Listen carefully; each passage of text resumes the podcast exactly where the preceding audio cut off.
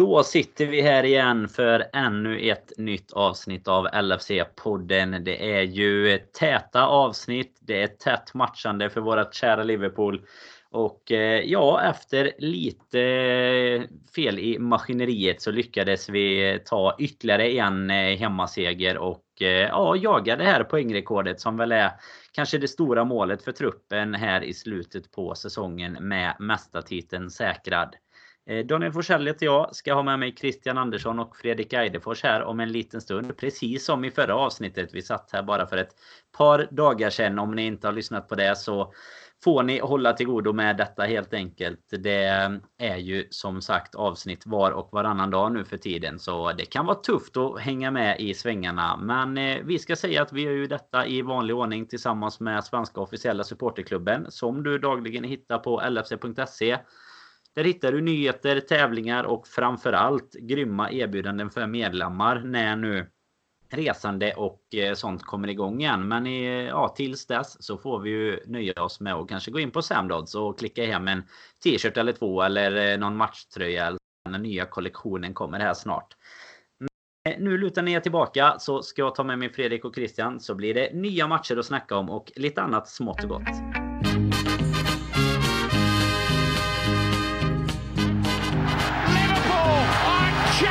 Of Europe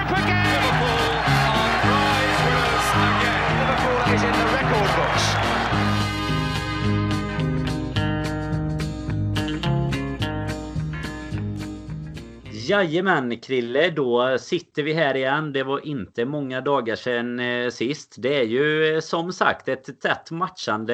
Det är eh, tre, fyra dagar eh, som max emellan att vi... Man ska hinna ladda om för de här matcherna och vi satt och snackade lite, lite trist nederlag mot City trots att vi var mästare sist. Men ja, hur är känslan en måndag när vi återigen är på vinnarspåret? Den är väldigt god för att vara måndag. Jag är lite trött och lite sliten från ett, en, en typ av guldfirande igår. Säg som det Krille. Nej, vi samlades igår och grillade lite kvar på matchen och det blev några öl. Så att eh, en måndag och en vecka kvar till semester så får man härda ut och man kan ju inte annat än vara glad när Liverpool går och vinner och City förlorar. Så att eh, det är en riktigt bra måndag. Sterling sa ju efter matchen att eh, next season starts now, alltså efter matchen mot eh, oss. Och det fick de väl äta upp lite igår kanske. Det blev alltså en City-förlust mot Southampton. 1-0 för den som har missat det. Och eh, ja, jag vet inte. Det är alla de här som knackade på trumman Fredrik efter att vi åkte på däng med 4-0 mot City. Ja, det finns en anledning till att vi är 23 poäng före, eller vad säger du? Ja, alltså det är ju ganska sjukt egentligen som sagt eh, när man eh, sitter och tänker på hur man satt och hoppades att City skulle tappa en enda jäkla poäng förra säsongen på de 18 senaste, eh, komma, eller ja, sista matcherna och så liksom går de bara nästan och, och mangar på liksom och så faller det på målsnöret och nu ligger de här med, vad är det, nio förluster på en säsong. Det är liksom 33 procent av deras matcher nästan förlorar de. Det är ganska... Det, det, det, det var inte van med på något sätt. Och, men det säger ju en hel del att vi ångar på ändå, eh, trots den förlusten. Och eh, som jag sa senast när vi spelade in, jag har redan glömt den. Så att eh, så mycket betyder den i slutändan. Men, eh, men det framförallt skönt att komma tillbaka med, med, med tre nya poäng. Och som sagt finns det lite rekord här som vi förhoppningsvis kanske kan slå både poängmässigt och hemmaplansmässigt allt möjligt som jag tror vi kommer snacka om lite här snart också. Ja men absolut och det är väl som eh, du är inne på där att eh, jag menar en, en förlust mot City det var tre poäng till dem, noll till oss och nu vände det med tre poäng för oss mot Aston Villa och noll mot dem mot Southampton så jag menar det i slutändan så ljuger väl tabellen aldrig. Det är väl det man brukar säga. Och visst att eh, man över en enskild match att det kan vara stora skillnader. Nu kan, fanns det kanske sina anledningar i just den matchen när vi mötte City. Men eh, Nej, det säger ju någonting att de har nio förluster och det är faktiskt så att eh, de är närmare att ligga på botthalvan av eh, tabellen än vad de är och ta ikapp oss. Det är 22 poäng ner och det är 23 poäng upp. Så nej, att eh, någon ska kunna snacka bort våran säsong 1920 och allt det här som har varit med pandemier och nej, det, det kommer vara något att minnas. Eh, det kommer det definitivt vara. Och när när ett lag kommer ha den marginalen igen, det tror jag i alla fall att vi kommer få vänta eh, på ganska länge. Sen är det ju ett par matcher kvar och de kan äta ikapp några poäng. Men det kan också, som du var inne på Fredrik, där bli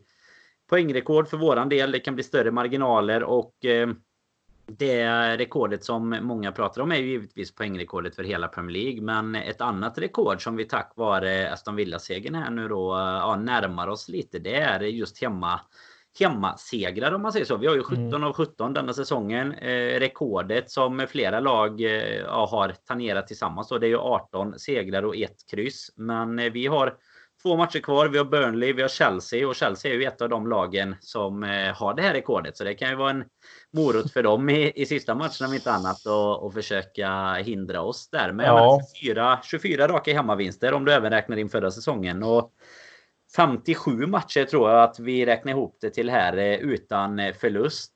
Jag menar vad, vad fasen ska man säga om det egentligen? Alltså vilket fort är Anfield och har blivit under ja. de senaste år? Ja, det, det, är helt makalöst. Jag tror vi nästan eh, kommer få stanna vid det här, den frågan för att bena ut den till lite mindre delar som vi får ta också. Men vi kan, väl, vi kan väl stanna i alla fall med det som jag ändå är på något sätt jag tycker är mest imponerande av allting och det är ju att vinna 24 raka hemmamatcher. Alltså att inte ens, inte ens kryssa en match däremellan är ju helt makalöst egentligen och på vilka sätt man har gjort det också. Nu sitter man ju inte med hela spelschemat i bakhuvudet sådär, men det finns ju några matcher som har varit ganska nära och som man kanske har suttit eh, liksom verkligen in i det sista. Man tänker kanske på Leicester-matchen här den här säsongen och det är ja, City var ju nära på att bryta det rekordet förra eh, säsongen när, de, eh, när vi blev kryss 0-0. Den tråkigaste matchen på Anfield någonsin. Mm. Men eh, Mares missade straff. Så det har ju varit lite sådana här situationer varit nära. Men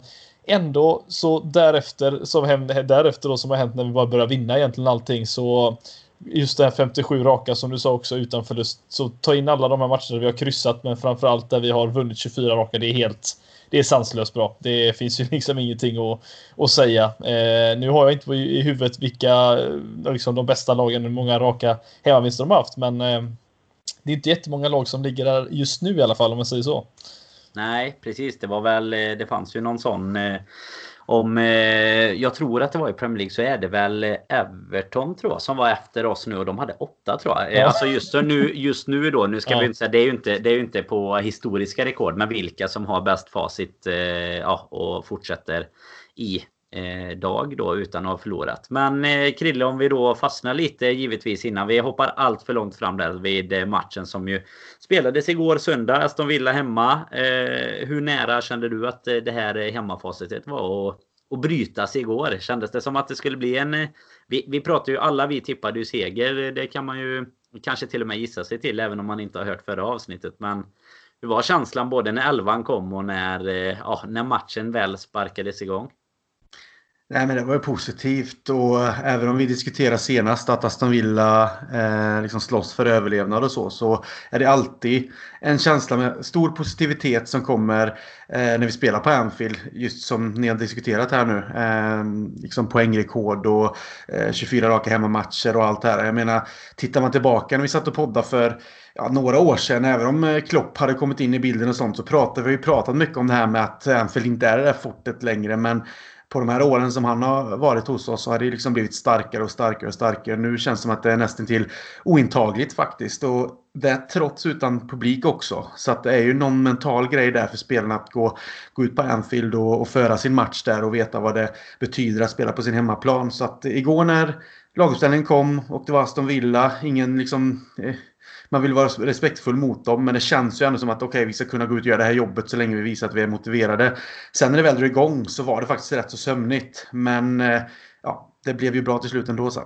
Men får jag bara fråga er, när skulle ni säga att, eh, alltså nu är det rätt att svara när, liksom de 24 senaste matcherna eller de 57 senaste matcherna. Att, när, när skulle ni säga att ni började känna att Anfield blev ett fort? Alltså vad, vad, Alltså, det är okej okay att, att liksom sluta förlora. Ja, det är ju ett, ett, ett sätt att, att, att göra det till att inte liksom bli en förlustborg på något sätt. Men fanns det någon speciell situation eller någon speciell tillfälle du kände att nu är det riktigt tufft alltså? Och, vi, och åka till Anfield?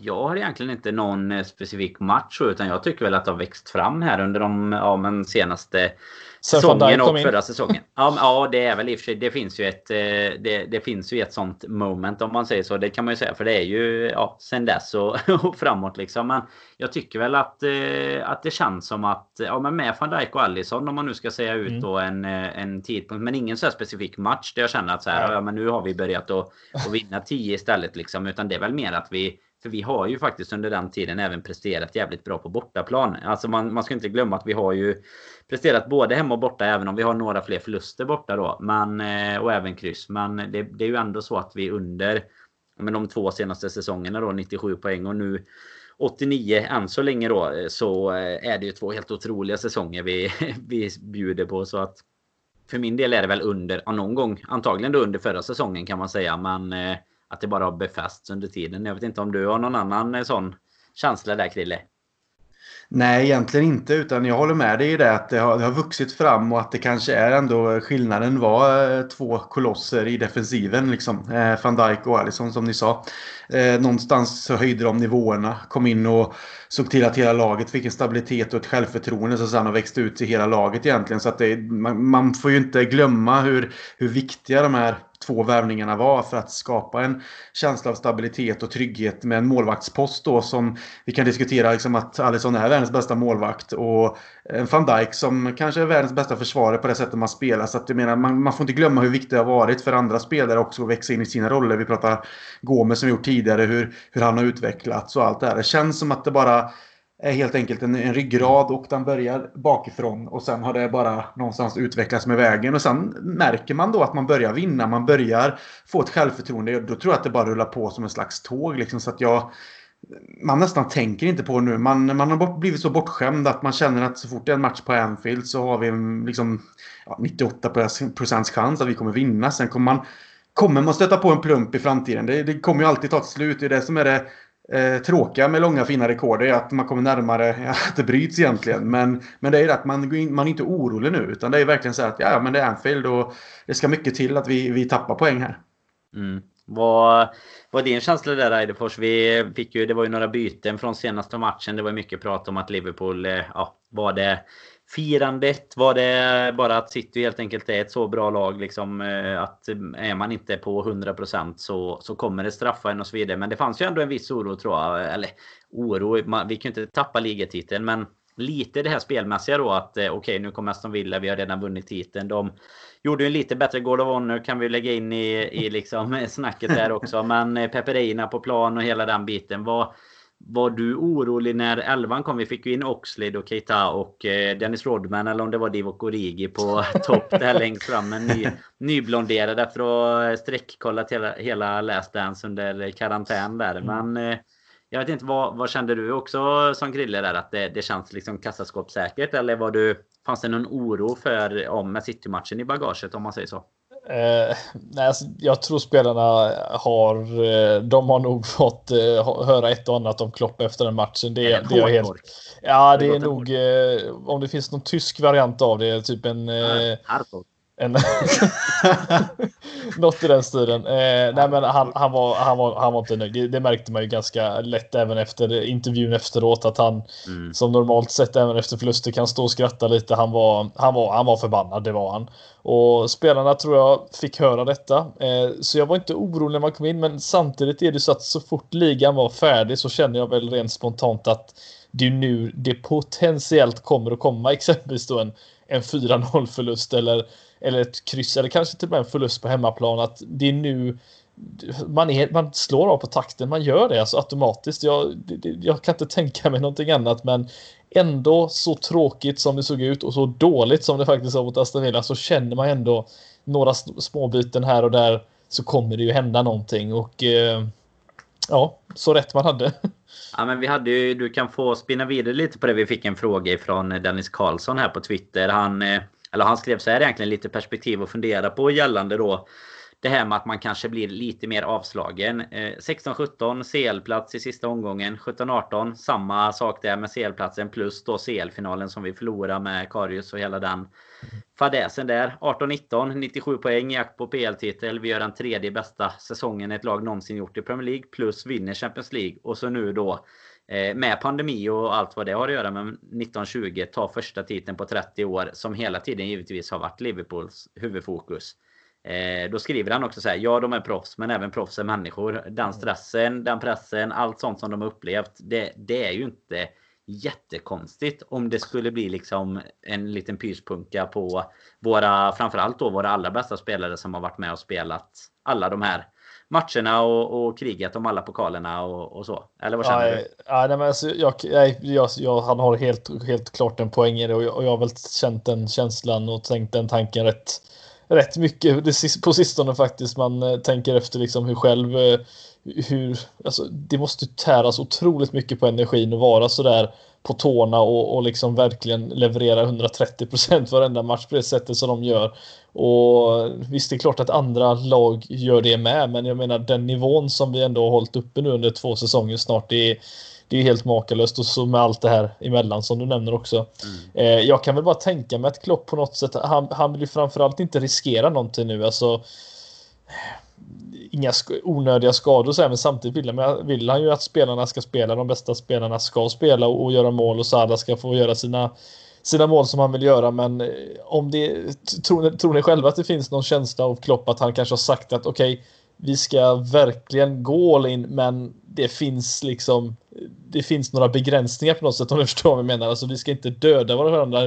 Vi ska i alla fall göra vårt bästa men eh, det är liksom jag förstår vad jag menar. Det är, inte, det är inte på liv och död längre i alla fall. Nej, men sen tycker jag väl att man... Eh, alltså det här med att Oxlade och Keita kommer in, det kan jag tycka är ganska bra. Dels hade vi en match eh, inte så långt innan eh, mittfältet var allt annat än världsklass i just den matchen. Och då då och då sätta in spelare som eh, kanske har en plats att spela för inför nästa säsong. För jag menar, det är ju ändå två av de spelarna som vi har diskuterat som som väl borde vara närmast elvan eh, om man ser eh, krasst på vilka positioner vi har fullgoda ersättare på.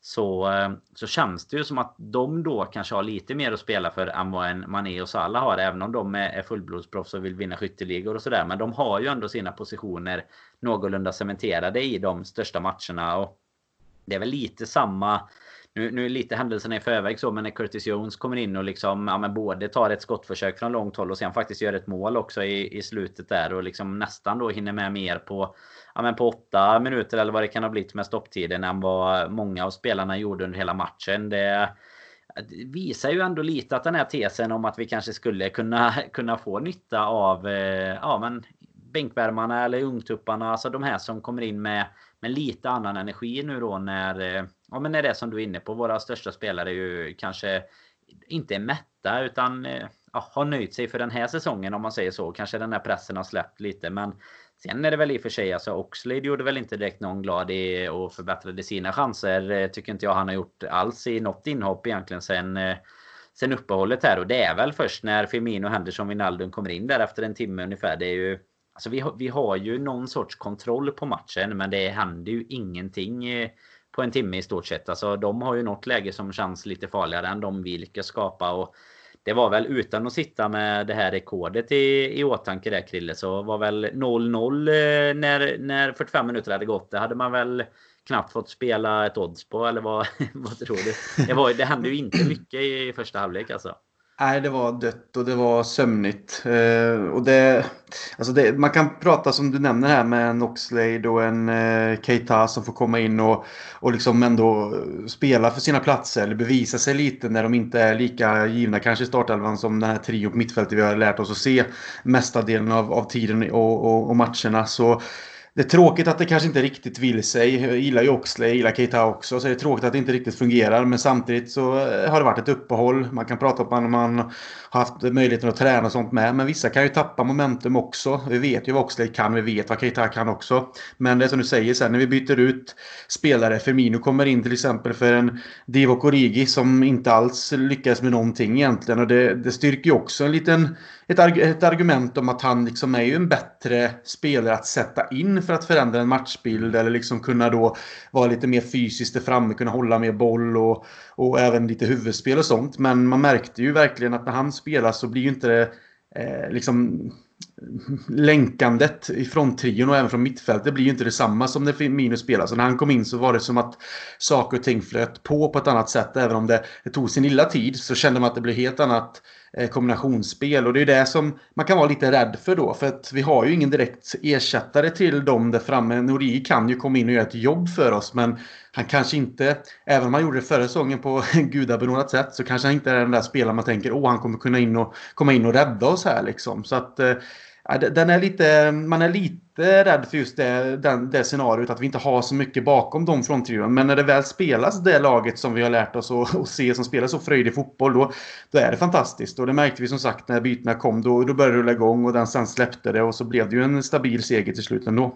Det är lite samma tes tycker jag som inte bara vi utan jag tror att de flesta Liverpool-fans har haft när, det, när till exempel Salah har saknats och sådär. Att kanske han individuellt kontra någon annan spelare om, om eh, vissa experter tycker att de sitter och jämför. Och nu, nu säger jag inte att vi är några bättre experter så sett. Men det är ju, ja, tänker man ett steg till lite på att det inte bara är hans bollkontroll, skott och, och så vidare som behöver sättas in i vårt system. Utan det är ju ofta två spelare som behöver markera en Salah eller att Salah kanske går ut och slickar linjen på ett annat sätt än vad till exempel Minamino gjorde som var ersättare för honom i den första matchen där mot Everton eh, i ja, omstarten då. Och då får man ju, precis som du säger, då, inte samma flow i anfallsspelet. Eh, och man får kanske inte, alltså de känner varandra inte riktigt lika bra heller.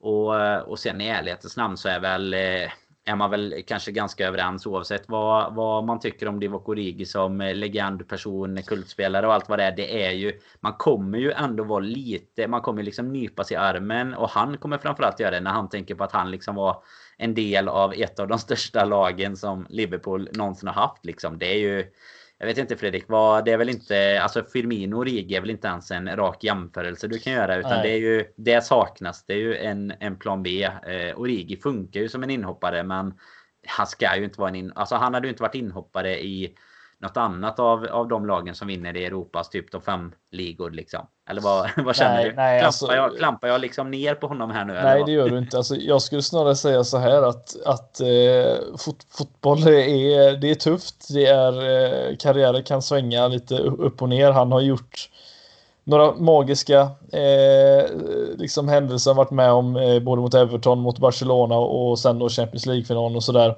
Men alltså han, han, är, han är ingen bra fotbollsspelare på den här nivån. Det är han inte. Alltså kollar man den här säsongen så han har väl gjort, gjort mål. Tre, tre, tre mål har han väl gjort den här säsongen. Han har gjort, gjort mål i tre matcher åtminstone. Det var två mot Everton där men noll mål på 29 inhopp. Alltså för att vara en, en substitut då så får man ju göra lite mer mål än 0 på 29 matcher kan jag tycka. Det är, det är riktigt uruselt och jag känner väl lite så här att Liverpool jag tror Liverpool är lite för lojala mot honom nu. Alltså med det han har gjort så vill de nog känna att de vill betala tillbaka någonting. Men det, det funkar inte så. Det ska inte funka så, tycker jag i alla fall. Utan du ska få förtjäna din plats genom att faktiskt leverera. Och han gjorde det förra säsongen, men det var ju det var så små marginaler. Han gjorde det med alltså Everton-målet. Alltså den hände ju liksom inte på... Men det är ju den som också räddar hela hans... Alltså den, den ja. det målet räddar ju hela hans karriär. För grejen är att han var ju uttagen i typ... Eh, jag kommer inte ihåg om det var när han var utlånad i Bundesliga eller om det var mm. till och med tillbaka till eh, tiden i Frankrike. Alltså när han var uttagen i så här sämsta laget på en hel säsong och sådär. Han hade ju, det fanns ju ingen som trodde att han hade en framtid i Liverpool i början av december där när vi skulle möta, möta Everton liksom. Jag för mig nu, jag ska inte ta blod på att det var december men jag för mig det. Men mm. du vet så och så kommer det här studsen, van Dijks felträff, upp, ribba, Pickford, korta armar och Origi gör mål. Och sen är det liksom bara en... Det är som en eh, någon så här bästa Netflix dramafilm resten av säsongen. Liksom han skallar in den mot Newcastle där vi... Ja, nu vinner vi inte ligan just den säsongen. Men Barcelona, Tottenham. Alltså, det går ju inte... Det går ju inte mäta i ord och så hur viktigt det Everton-målet är. För gör han inte det då är det inte säkert att han spelar mer egentligen den säsongen. Nej. Så du, det är som du säger, du, han har ju liksom fotboll är, må vara tufft, hårt, allt vad det är. Men, men det kan också vara såna jäkla sagokarriärer liksom. Och han är ju inte så gammal och rigg egentligen. Han har ju många år kvar i, ett, i en okej okay klubb. Men, men, men, han, han, kan, han kan inte, just att han får inte vara ett alternativ nästa säsong. För att visst, kollar man hur det varit då med Firmino. Nu kom det väl upp lite statistik från Sky Sports igår i alla fall. Just där de visat då att han har ju startat i alla, alla matcher där vi har vunnit 17 av 17 exempelvis. Mm. Eller i alla fall spelat i alla fall i dem ska vi säga.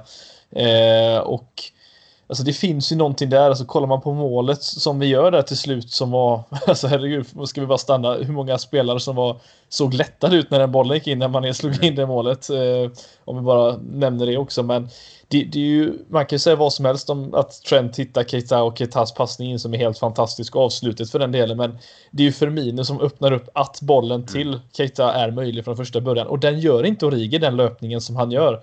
Kollar man väldigt noga på den situationen så dropp, låtsas han droppa ner för att sedan ta en löpning och där dyker läget upp för Keita och det är verkligen han, han rör inte ens bollen men gör natt och dag som eh, jämfört med Origi så att eh, och är det inte det, det som är är det inte det som också är det som nu vi, vi pratar ju för eh, döva öron i detta fallet för jag tror att alla är Liverpool-fans som lyssnar på den här podden men det är ju det man så gärna vill förklara för alla som inte håller på Liverpool som tycker att nej men Firmino har ju inte alltså Sergio Ramos har gjort fler mål än honom den här säsongen såg mm. jag någon som skrev på Twitter liksom men, men det är ju inte det som är grejen och det är det som är så svårt att få få folk att, att, förstå. Men jag menar om vi drar upp två andra stats egentligen. Då. Mané gör ju det målet som du säger där. Ribba in ett eh, gött avslut på en fin pass från Keita.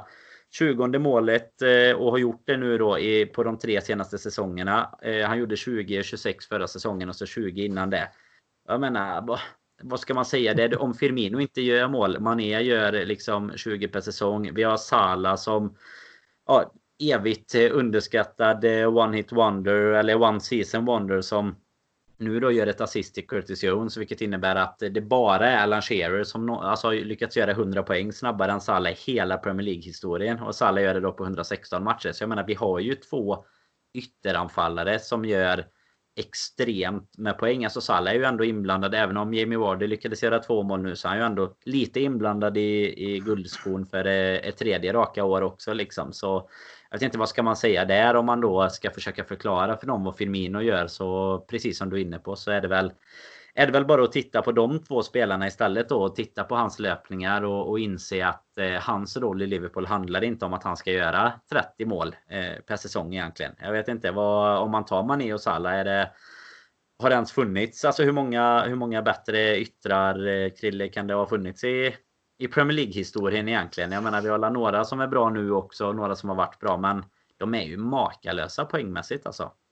Ja, och sen har ju spelet förändrats eh, på ett antal år med hur, hur lagen ställer upp och så. Vad vi kallar yttrar då och kallar yttrar idag. Men absolut, som, som ytteranfallare, om vi ska kalla det så, så det är svårt att komma på andra spelare som är så betydelsefulla och som gör så mycket poäng för sina lag.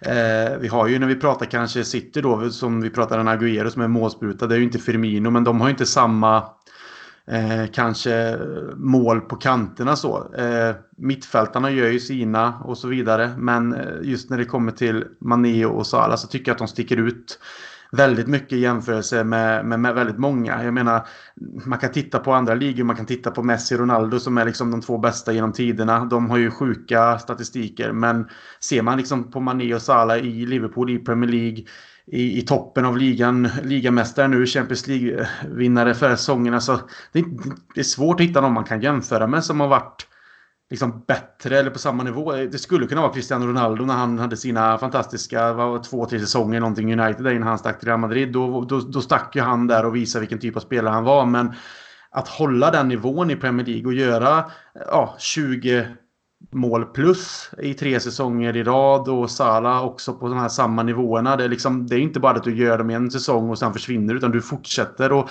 upprätthålla den nivån och det är det som är svåra egentligen och det är det vi tittar lite på när vi pratar om Origi också. Han har, haft sina moments, han har gjort sina fina mål, viktiga mål och vi har haft fina stunder. Men det är en väldig berg och dalbana i insatser liksom. Men tittar du på Mané och Salah där så är det ju liksom man vet ju att någon av dem kommer ju antagligen göra mål. Salah missar lite. Han hade ett avslut i, mot, i matchen mot Aston Villa med när Keita passade. På, bollen gick högt upp i och för sig men avslutet var lite tamt. Det hade kunnat liksom bli ett mål där också även om det är relativt nära och det kan vara svårt med vinkel och så så hade man kanske förväntat sig mer avslutet. Men de är alltid där och de skapar chanser och till slut så kommer ett mål dyka in och det är väl det man liksom har lärt sig älska och uppskatta så mycket att vi har spelare som verkligen är så hungriga hela tiden, är på tå, håller den här klassen så att jag kan inte se ett annat ytterpar om man säger så som faktiskt är bättre just nu eh, på det sättet i europeisk fotboll eller har varit det tidigare heller om man liksom ser på hur den moderna fotbollen spelas idag.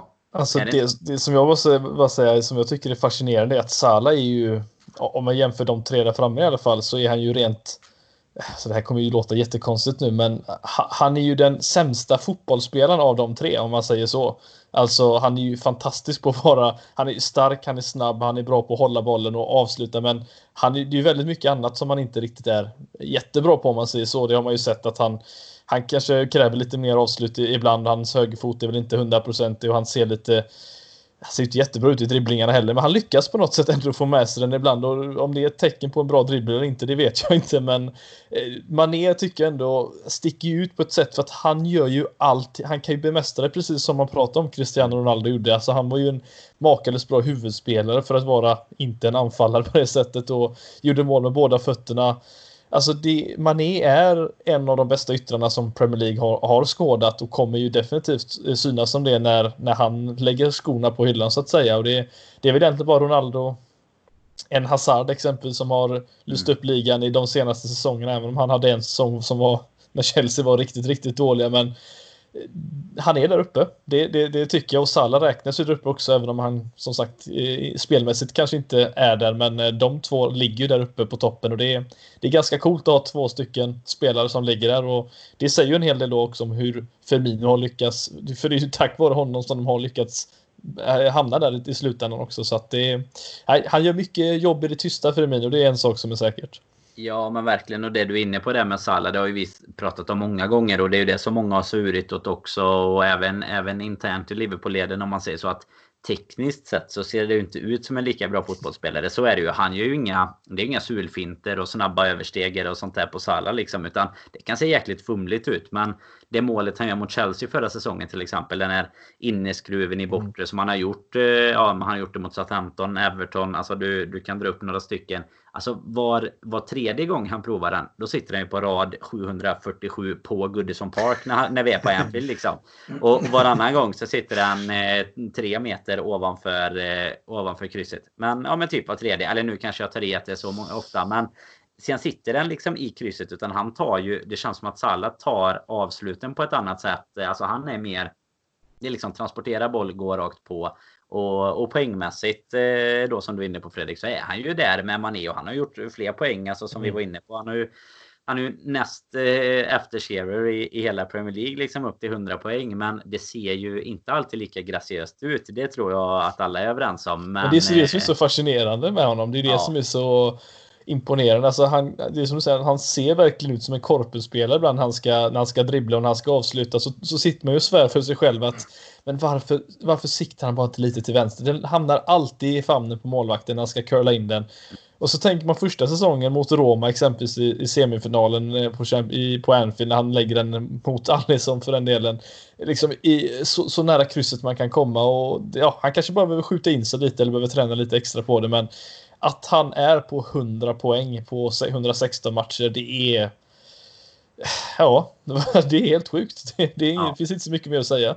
Nej, och det är ju lite det. Det är ju lite det. Det, det finns ju egentligen inte så mycket mer. Alltså han kan se ut hur han vill. Han kan stampa på hur många bollar han vill. Alltså för det är ofta det man tycker att han gör kanske. Han står liksom i straffområdet och sen nu, oj, nu råkar han dribbla in sig bland två stycken där mm. och nu stampar han på bollen. Som helt plötsligt kommer det någon tåfjutt eller någonting och så sitter den här då. Och då spelar det ju inte så stor roll hur det har sett ut egentligen. Alltså det, det viktiga är ju att det blir mål eller assist. Och nu bidrar han ju med ett assist. Nu var ju inte det särskilt taffligt utan han lyckas ju nicka ner den till Curtis Jones där. Men, men det är det, som är så liksom... intressant med... Förlåt jag avbryter men det är det som är så intressant om man liksom tänker och diskuterar fotboll med eh, andra, kanske supportrar andra lag med. De, det är som man själv kanske man blir lite egenblind ibland och inte har koll på andra spelare. Men när man faktiskt tittar på en Salah och, och det har varit mycket tidigare snack både från experter och andra supporterskaror att ja, men liksom, han, han tar mycket avslut, han kan inte avsluta. Det är liksom hit och dit. Och det, är, det är inte så graciöst, precis som du säger Danne. Det ser inte så bra ut för ögat. Men skulle man ta honom liksom, alltså, jämförelsevis då med en Hazard som var mer en, en, en finlirare fast ändå gjorde mycket poäng för Chelsea. Man tar ju Salah alla dagar i veckan ändå. För att han gör ju bevisligen mer poäng. Nu om man tittar på statistiken då som, som vi nämner här med Shearer är den enda som har lyckats eh, snabbare än vad Salah har gjort. Så tittar man på ja, men vem skulle vilja ha i ditt lag? Vem, viktiga är ju som sagt poängen, målen, vinna matcher. Det spelar ingen roll om du har en finlirare som kan dribbla bollen lite snyggare, som kan se lite finare ut när han liksom går förbi två stycken eller vad som helst. Utan det är ju faktiskt effektiviteten och trots att han kan missa och ta lite taffliga avslut ibland så gör han ju fortfarande de här stora höga nivåerna av poäng. Och det, det, tar man ju alla dagar i veckan när som helst. Då vill man ju inte aldrig byta ut honom mot någon spelare. Liksom. Ja, och det ska väl... vi inte glömma att hylla Jürgen Klopp heller. Alltså, för det är ju det, alltså det är hela systemet som är, är byggt då på till exempel en Firmino. Jag menar, vi kan ju, vi kan stanna och, och tokhylla honom lite extra här i och med att det är fem år sedan som han skrev på för klubben här i, i dagarna. Och, alltså, det, det är ju en en spelare, jag vet inte om du har någon du kan jämföra med riktigt eh, Fredrik där egentligen. Men alltså han är ju, han är ju en anpassning i ett Jürgen Klopp-system. Jag menar han var ju inte den spelaren när han värvades till Liverpool. Nej. Att han skulle vara någon, alltså jag vet inte vad jag ska kalla det. det. det. närmaste som har funnits om man säger så, det är väl någon sorts falsk nia som eh, man kan kalla honom. Men jag menar det känns ju som att det är mer ett Alltså det är något sorts, ja, det är en liten egen position han har eh, alltså blivit i Liverpool. För nu kan man ju även då om man tar alla fronttrion där, Firmino, Salah och Mané, det som är så skönt nu med både deras poängskörd och, och delvis då vad man kunde önskat av Firminos poängskörd om man sitter i andra läger och, och ska jämföra honom med större anfallare. Det är ju att nu kan man ju även lyfta in troféer, pokaler, alltså titlar i den här diskussionen. Vilket då ofrånkomligen gör att du kan inte ta någonting ifrån dem. För det, det har man ju kunnat göra med Liverpool-spelare innan. Att ja, Suarez han kan vara hur bra han vill, Torres kan vara hur bra han vill.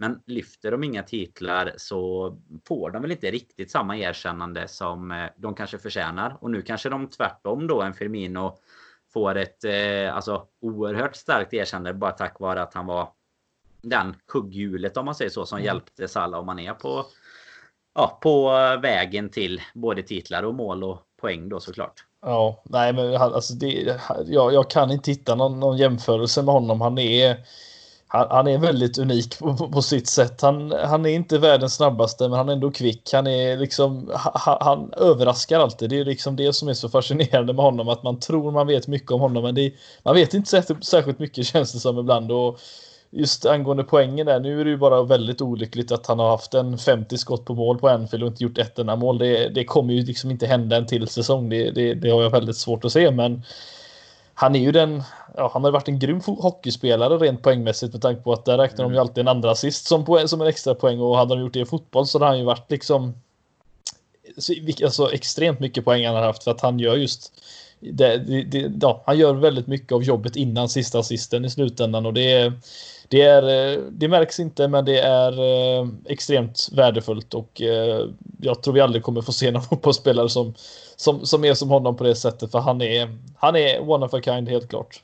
Och som tur är så vet vi det, Jörgen Klopp vet det. Jag tror att spelarna definitivt vet det själva och motståndarspelare. Och då får, får motståndarfans ursäkta. De får vara tycka att han är hur dålig han vill. Men så länge vi vinner titlarna så skrattar vi eh, sist i alla fall. ja, men, men en grej som vi kan tillägga innan vi, som vi faktiskt kan föra oss lite framåt här. Det är ju att att när han väl gör de här, eh, liksom droppar ner och, och, ja, inte alltid är just den här toppstriken på det sättet så är det ju väldigt viktigt att det inte bara är Salah och Mané som är i boxen för då blir det mot ett lag som Aston Villa som sitter med många spelare bak. Eh, då kommer de inte göra jättemycket mål om att det har en Keita kanske som kan hitta bollen. Men där är det väldigt viktigt att man får in mittfältare in i boxen som gör målet och där tyckte jag det var fantastiskt kul att se hur Curtis Jones kom in och Mm. Verkligen tog vara på den chansen och kanske är den typen av spelare som inte är klar kanske nästa säsong och starta massa matcher men kommer definitivt få, få mycket in, inhopp. Det kan ju vi nog vara ganska säkra på va? Ja, men det är ju känslan. Det blev ju en eh, rätt fin helg för eh, nämnde Curtis Jones. Han skriver på ett nytt kontrakt på lördagen va? Och sen så på söndagen inhopp och eh, målskytt. Sitt första Premier League-mål för klubben. Och det, känslan är väl som du är inne på där att de spelarna som Klopp väljer att, att byta in lite mer nu då om vi tar en Nico Williams också till exempel. Vi har ju även en Harvey Elliot som som eh, har skrivit på sitt första riktiga eh, proffskontrakt här nu då med, med klubben. Jag menar de spelarna finns nog mycket mer i tankarna hos, hos en Klopp än vad de gör hos många supportrar tror jag. För man eh, skriker ju ofta efter värvningar och det är så man är, är lite uppväxt tänkte jag säga. I och med att vi inte har vunnit de här Premier League-titlarna så har det ju alltid funnits saker att förbättra. Men jag tror också att Jones är den typen av, av mittfältare som mycket väl kan fylla på lite mer framåt. För det, vi har ju suttit och, och gråtit över det vissa gånger här såklart att våran poängproduktion från mittfältet är ju Ja, om man nu inte räknar in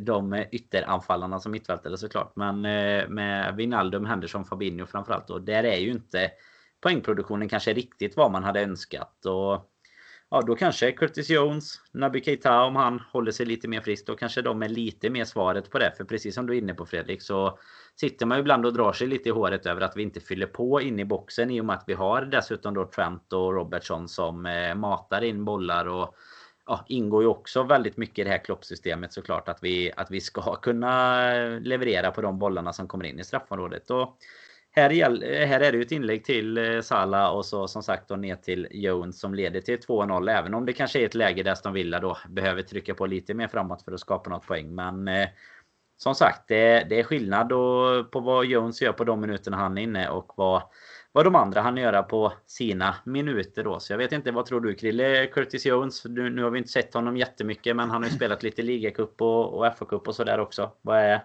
känslan?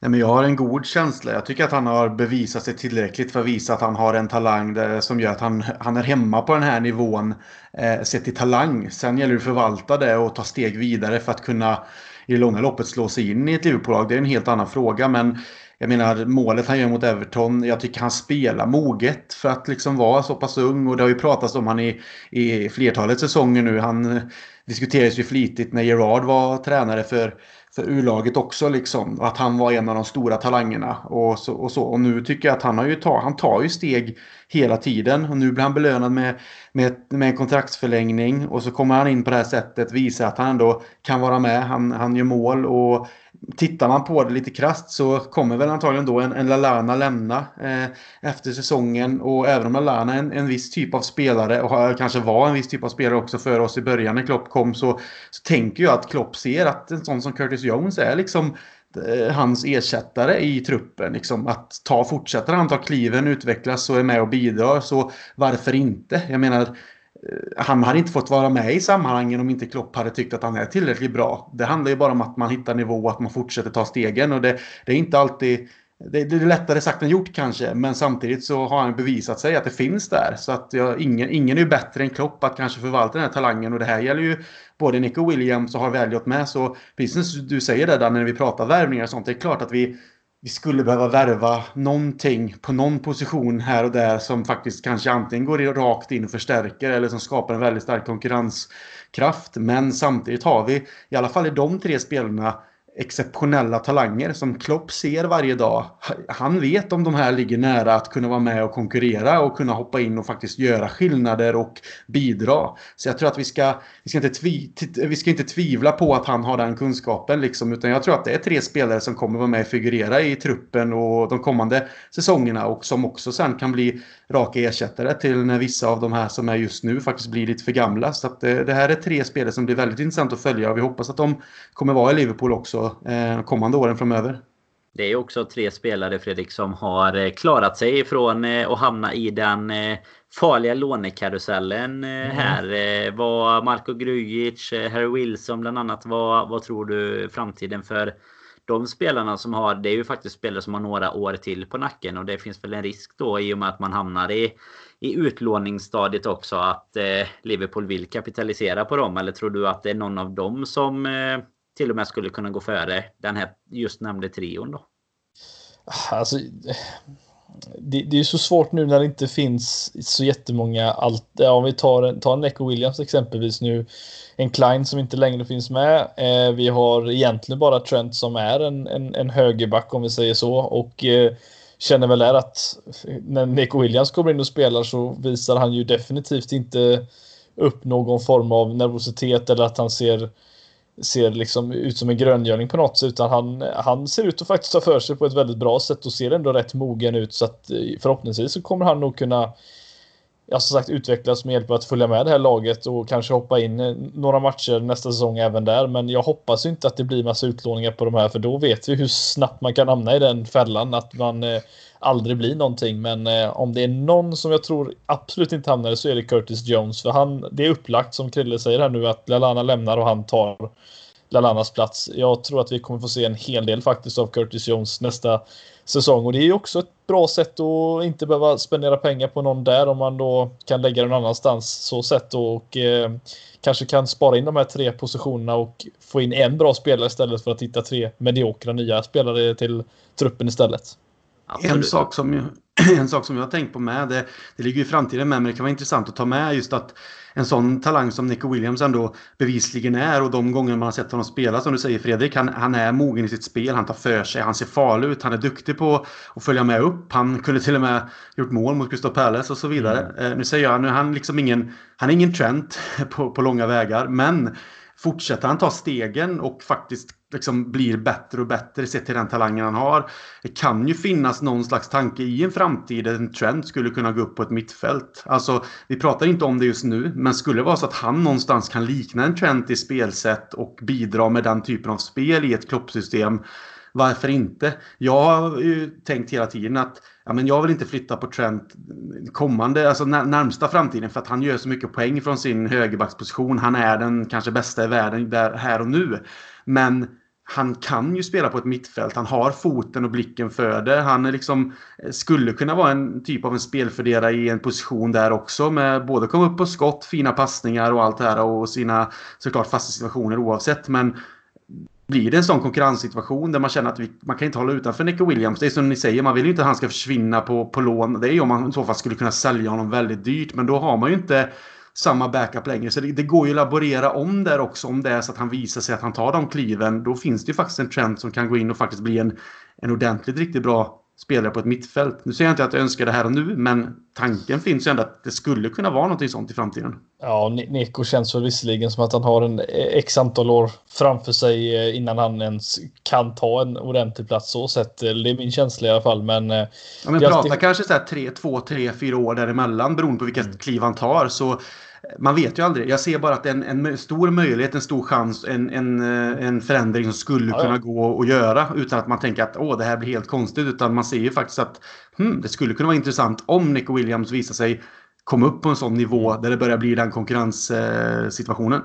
Mm, absolut, och det är ju som, som sagt de som hamnar i den här utlåningskarusellen. De, det är ju ofta så att de har några år till på nacken. Jag menar nu pratar vi om spelare som är typ 17, 18, 19 år där. Och alltså det, många av de som lånas ut det är ju när de hamnar i det här att de blir om jag säger 22, 23 år och fortfarande inte riktigt lyckas slå sig in i matchtruppen. Och det är klart att då då blir det ju kanske lite ett steg mot någon sorts utfasning då. För de är även i ett läge där de verkligen behöver speltid. Och då, då behöver du kanske göra en extremt bra lånesäsong istället för att du ska kunna ta dig in och kanske ta, säg eh, till exempel Shakiris plats i en eh, trupp för, eh, för Harry Wilson då till exempel. Men vi får väl se. Vi hoppas ju som sagt att vi eh, minst ska få några matcher till på de här i alla fall. Så att Klopp sitter, eh, slipper sitta hemma och smida egna medaljer som han har utlovat. Han, han eh, gjorde ju en liten rant om den här eh, fem matchers regeln. Han eh, sa att det var något nytt för honom och han tyckte det var helt horribelt för alla. Även om en andra målvakt inte är inne på plan så tränar de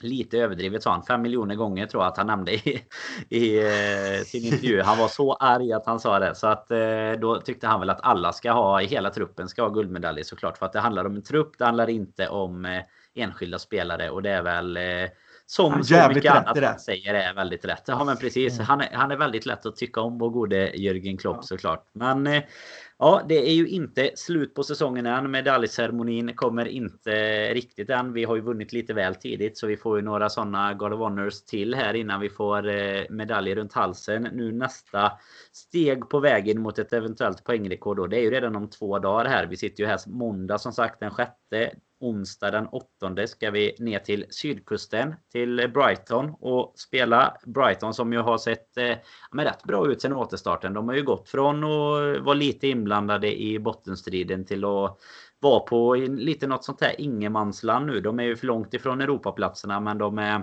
tillräckligt eh, starka för att och spela i Premier League nästa säsong också. Och ja, vi har ju lite blandade erfarenheter av Brighton såklart. Men vad, vad är känslan så här på förhand Fredrik med att åka till Brighton borta? Ja, det kommer nog vara blåsigt. Det var det på Anfield igår också såg ja, jag. Jag, jag, jag bodde faktiskt på ett... Jag var på jobbesök i Brighton förra hösten och bodde precis vid piren och det var helvete vad det blåste där. eh, så det kommer nog göra, göra på onsdag också gissningsvis. Men eh, nej, men det är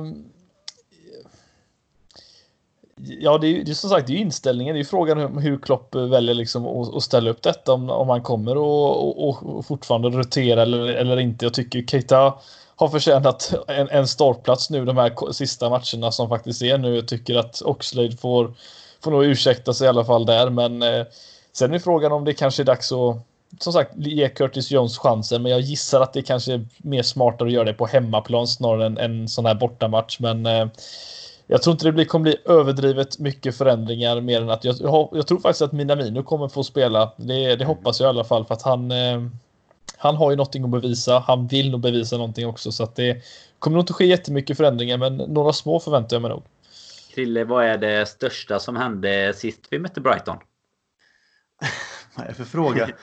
Det var podden away ska du svara då. Det var podden ah, away svarar ja, ja. man. podden away. Men, är, är det, men är det senaste? Det är våran senaste. Det blev ja.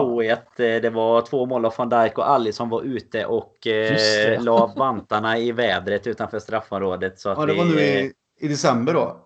I slutet på november var det. Ja, jag, jag var inte med tyvärr. Jag, vi väntar ju barn här hemma. Jag kunde inte åka med. Så att det är därför jag inte har lagt det på minnet när du, säger det. Du ska veta om när podden Away är. Det är det enda som ska stå i din kalender. Sen ja. kan det stå barns födelsedagar och sånt kan du ha i någon egen liten privat kalender. Inom, inom en parentes där. Precis. Nej, det var, ju, det var ju en lite spännande match där faktiskt. För vi hade ju, det var ju så här solklar, eller vad ska man säga? Det var ju klart liksom. Det var ju spela ut dem och så blir Alisson utvisad. Eh, de gör ju, om ni kommer ihåg, det var ju något... Eh, Adrian kommer ju in och så gör ju Dank frisparksmålet på typ en... Ja, han passar ju in den medan han står och, och ställer upp muren där. Så att man eh, blev ju lagom glad under eh, ja, med några öl innanför västen kanske längst upp där på mainstand uppe i rymden någonstans. Så, men eh, något jag också minns från den podden var ju väldigt starkt. Där, det var att Robin Bylund satte eh, kaptensbinden i fantasy på van Dijk. Så att han var, han var nöjd ändå där med oj, de, oj. Två, de två målen. Men det är ju som sagt, det är ju senaste matchen 2-1. Vi har ett par matcher faktiskt där vi har. Det var ju någon eh, ganska tidig match väl om jag minns rätt året innan. Där var det 1-0 så alla gjorde mål. Eh, mm. Det är några tajta möten mot Brighton. Sen har vi också några utskåpningar. Vi hade ju någon 5-1 tror jag det var på ja. sydkusten där när Coutinho rullade in någon frispark bland annat och, och sådär. Så det, det, är ju inte så ofta Krille vi åker på förlust mot Brighton men eh, det känns ju som ett så typiskt brittiskt tufft lag. Alltså en, en 4-4-2 och Glenn Murray på topp som bara armbågar allt och alla han, han ja, men, ser. Eller? Vad är ja, känslan? Ja, men lite så är det ju faktiskt. Även om Brighton på sommaren när det är fint väder kan vara en riktig pärla så eh, laget att möta eh, känns ju, alltså bara själva känslan inför en sån match känns ju inte direkt så här. Hmm, man vet inte riktigt vad man, vad man har dem för de kan ju verkligen blanda och ge och det känns ju som att de är ett lag som, som kämpar mer kanske och sliter också även om de kan trilla lite trevlig fotboll. Men det, det är svårt och särskilt på en bortaplan tycker jag. Liksom. Nu har de väl safe mark kanske i i ligan. Men det betyder ju inte att de inte vill vinna och fortsätta plocka sig uppåt. Så att eh, det kan nog bli rätt så svårt att bli en batalj. Men känslan är väl ändå att Liverpool, om de kan drivas av poängrekord och att fortsätta med, med vinsten för allt det här som det betyder för dem och, och visa hungern så tror jag att vi löser det. Men det, det känns inte som att det är den här känslan att ah, men det, det kommer gå enkelt. Utan det kan nog bli rätt så tajt faktiskt.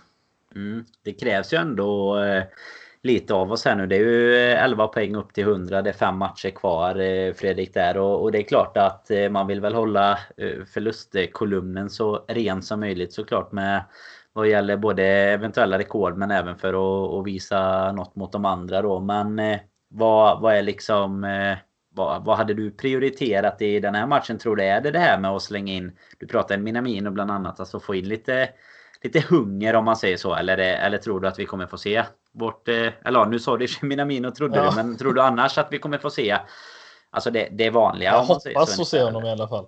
Ja, eh, nej, jag, jag, tror väl Klopp kanske väljer att eh, Burnley-matchen är väl den som kommer därefter som jag tror på mm. hemmaplan blir den han kanske Eh, om man ska göra någonting, då kommer man nog lufta lite i den matchen i alla fall. Eh, sen resterande tror jag han kommer spela ett ganska starkt lag så sett. Så att, eh, i den här matchen hoppas jag att det blir full rulle eh, i så fall. Eh, även om det varit kul att se några andra spelare. För att det är ju fortfarande så att vinna fem av sex matcher för att slå det här rekordet. Det är inte omöjligt men med tanke på hur det har sett ut efter vi varit ligamästare och spelat eh, fotbollsmässigt så ser det ju ganska trögt ut och jag förväntar mig inte att vi kommer gå rent alla dem faktiskt. Eh, det, det, det gör jag inte men eh, jag ser gärna full rulle på, på bästa laget och, och så ser vi vart vi hamnar helt enkelt. Det är ju nu, det är Brighton, Burnley, Arsenal inom en vecka här. Mm. Eh, som du säger, Burnley kanske ligger lite i riskzonen för att bli en sån match då. Eller riskzonen ska man kanske inte kalla det, men just för att eh, rotera lite. För sen har ju vi lite vila där. De spelar ju FA-cup där. Typ 18-19 tror jag det blir helgen innan vi då spelar de avslutande matcherna sen. Chelsea blev ju spikat till den 22 mitt i veckan där och så är ju Newcastle sista matchen den 26 när eh, ligan avslutas och alla spelar samtidigt då. Och så lyfter vi bucklan mot Chelsea får vi inte glömma. Det är ju, Jajamän, ska ju bli, ser vi fram emot. 22 kan du få skriva in i podden Away-kalendern också Krille. För trofélyft det kan man få ha med i, i även den kalendern tycker ja, jag. Det har jag inte glömt i alla fall. Nej, det är bra. Vad, om vi ska gå in nu. Eh, ja, vi får ju ge eh, Eidefors en liten eh, klapp på axeln här. Det var ju du som tippade rätt. Orakelhatten skickas över till Göteborg här. Du tippar 2-0 mot Villa. Trots att 0-0 som sagt. Du, du sa ju det här att det kanske låg nära till hands nu efter våran våran fotboll som vi har spelat som mästare. Men eh, åka till sydkusten, vad, vilket resultat skickar du med då? Eh, 1-2. 1-2. Vad tar, mm. säger du? Alltså jag vill ju att, att jag vill ju visserligen vad säga att Allison ska vinna den här Golden Glove. Vi får ju faktiskt eh, ge honom det nu att nu ligger han och Nick Pope på vad tror du, 13 eh, stycken 13. Eh, hålla nollor och eh, då har han också spelat några matcher färre vilket är imponerande så sett men det är, måste bara... nio matcher tror jag när han var ja. borta där. Eller har han väl gjort. Eh, han hade ju avstängningen och eh, skadan. Och då, sen skadan ja. Och så mm. den avstängningen sen i den matchen vi nämnde just där efter på den away då. Men... Eh, han hade fin räddning igår också. Ja den, den ska vi faktiskt ja. inte glömma. Det där är en eh, riktigt bra faktiskt. Ja. Och vi måste säga 44 hållna nollor har han nu på två säsonger. I alla turneringar inräknat. Det är, det är rätt bra. Mm. Det säger någonting om det här fortet vi pratade om innan. Att det kanske, yep. Han har en liten del i det. Liten del. Men, men det är som ja. Klopp har nämnt. Vi kan ta det snabbt som han har sagt innan. Att, eh, liksom, visst, han fick lite avslut på sig igår. Men det var inga svåra grejer. Men när det väl kommer faktiskt bra avslut där han måste jobba. Då är han ju med. Han är ju verkligen med. Ja. Det är ju inte som jag har sett nu, en de Gea har lärt sig hos honom liksom släppa in lite konstiga bollar. Även om han kan ha sina toppar också så är ju Alisson en sån som inte behöver jobba så mycket. Men när det väl krävs då är det liksom klass på alltihop. Och det är väldigt viktigt att ha den typen av målvakt och det gör ju också att man tillhör världseliten. Så att, eh, nej, jag får inte glömma att han gjorde en fin räddning igår också. För sånt är också viktigt. Liksom, inte bara för eh, med Golden Glove utan det är också för känslan att, och tryggheten för hela laget att veta att vi har den typen av keeper. Så eh, Nej. Tror du, att det kommer, tror du att det kommer räcka till en nolla mot Brighton? Jag, jag, tänkte ju faktiskt 1-2 eh, också, precis som Eidefors säger Men vet du vad, jag låter han ta en nolla då. Så jag, jag får ju alltid tippa först, kommer jag att tänka på. Så att jag har ju alltid resultaten nästan. Orakelhatten får alltid. Det var bara för att du var bäst eh, ja, senast okay. här nu. Nej, men 0-2 säger jag då, så vi låter Alisson hålla, hålla tätt tillsammans med backarna där och så gör vi två framåt. Ja, då gör jag som sist och lägger mig lite mittemellan er. Jag säger 0-1 så att han håller nollan men med Eidefors målmarginal där. Jag tror ändå att det kan bli lite så här tufft. Det har ju som sagt, det var ju med undantag för Crystal Palace så har det ju sett lite eh, halvslirigt ut i de här matcherna. Men eh, på något sätt så lyckas vi ju alltid att gneta oss till det. Om vi nu inte kommer upp i allra bästa form heller. Men eh, jag tror väl ändå att vi kommer ta en trea. Det är ju faktum så att Brighton, även om man vill komma så högt upp i tabellen som möjligt så ja, de vet väl om att det kanske dels inte är i de här matcherna de eh, behöver ta sina poäng och sen så är de i en sån, sånt läge. Jag tror att det var så att de har typ 6 poäng upp och 5 poäng ner eller om det var vice versa. Så de ligger ju ganska cementerat där runt 15 plats och, och kommer liksom varken behöva vara särskilt oroliga med med de klubbarna som är nedanför som vägrar att ta poäng och, och de behöver väl kanske inte heller hoppas på något Europaspel för det, det är liksom fem raka segrar plus ganska mycket annat som ska gå deras favör då. Så nej, en 1-0 seger det lägger vi pengarna på den här eh, helgen tänkte jag säga. Men det är ju faktiskt bara onsdag när matchen ska spelas så att eh, mitt i veckan match. Boxing Day-schema nu. Ja, det är ju verkligen det. Det är som jul hela juli. Det var lite fint Du är ju från Borås och inte Göteborg. Så Nej, det borde ju kommit från Aida. Det var därför, det var därför Aida harklade sig lite där. Det bara fan att inte jag fick. Ja. jag, var, jag, var inte, jag var inte först på bollen om man säger så. Nej, så, så är det.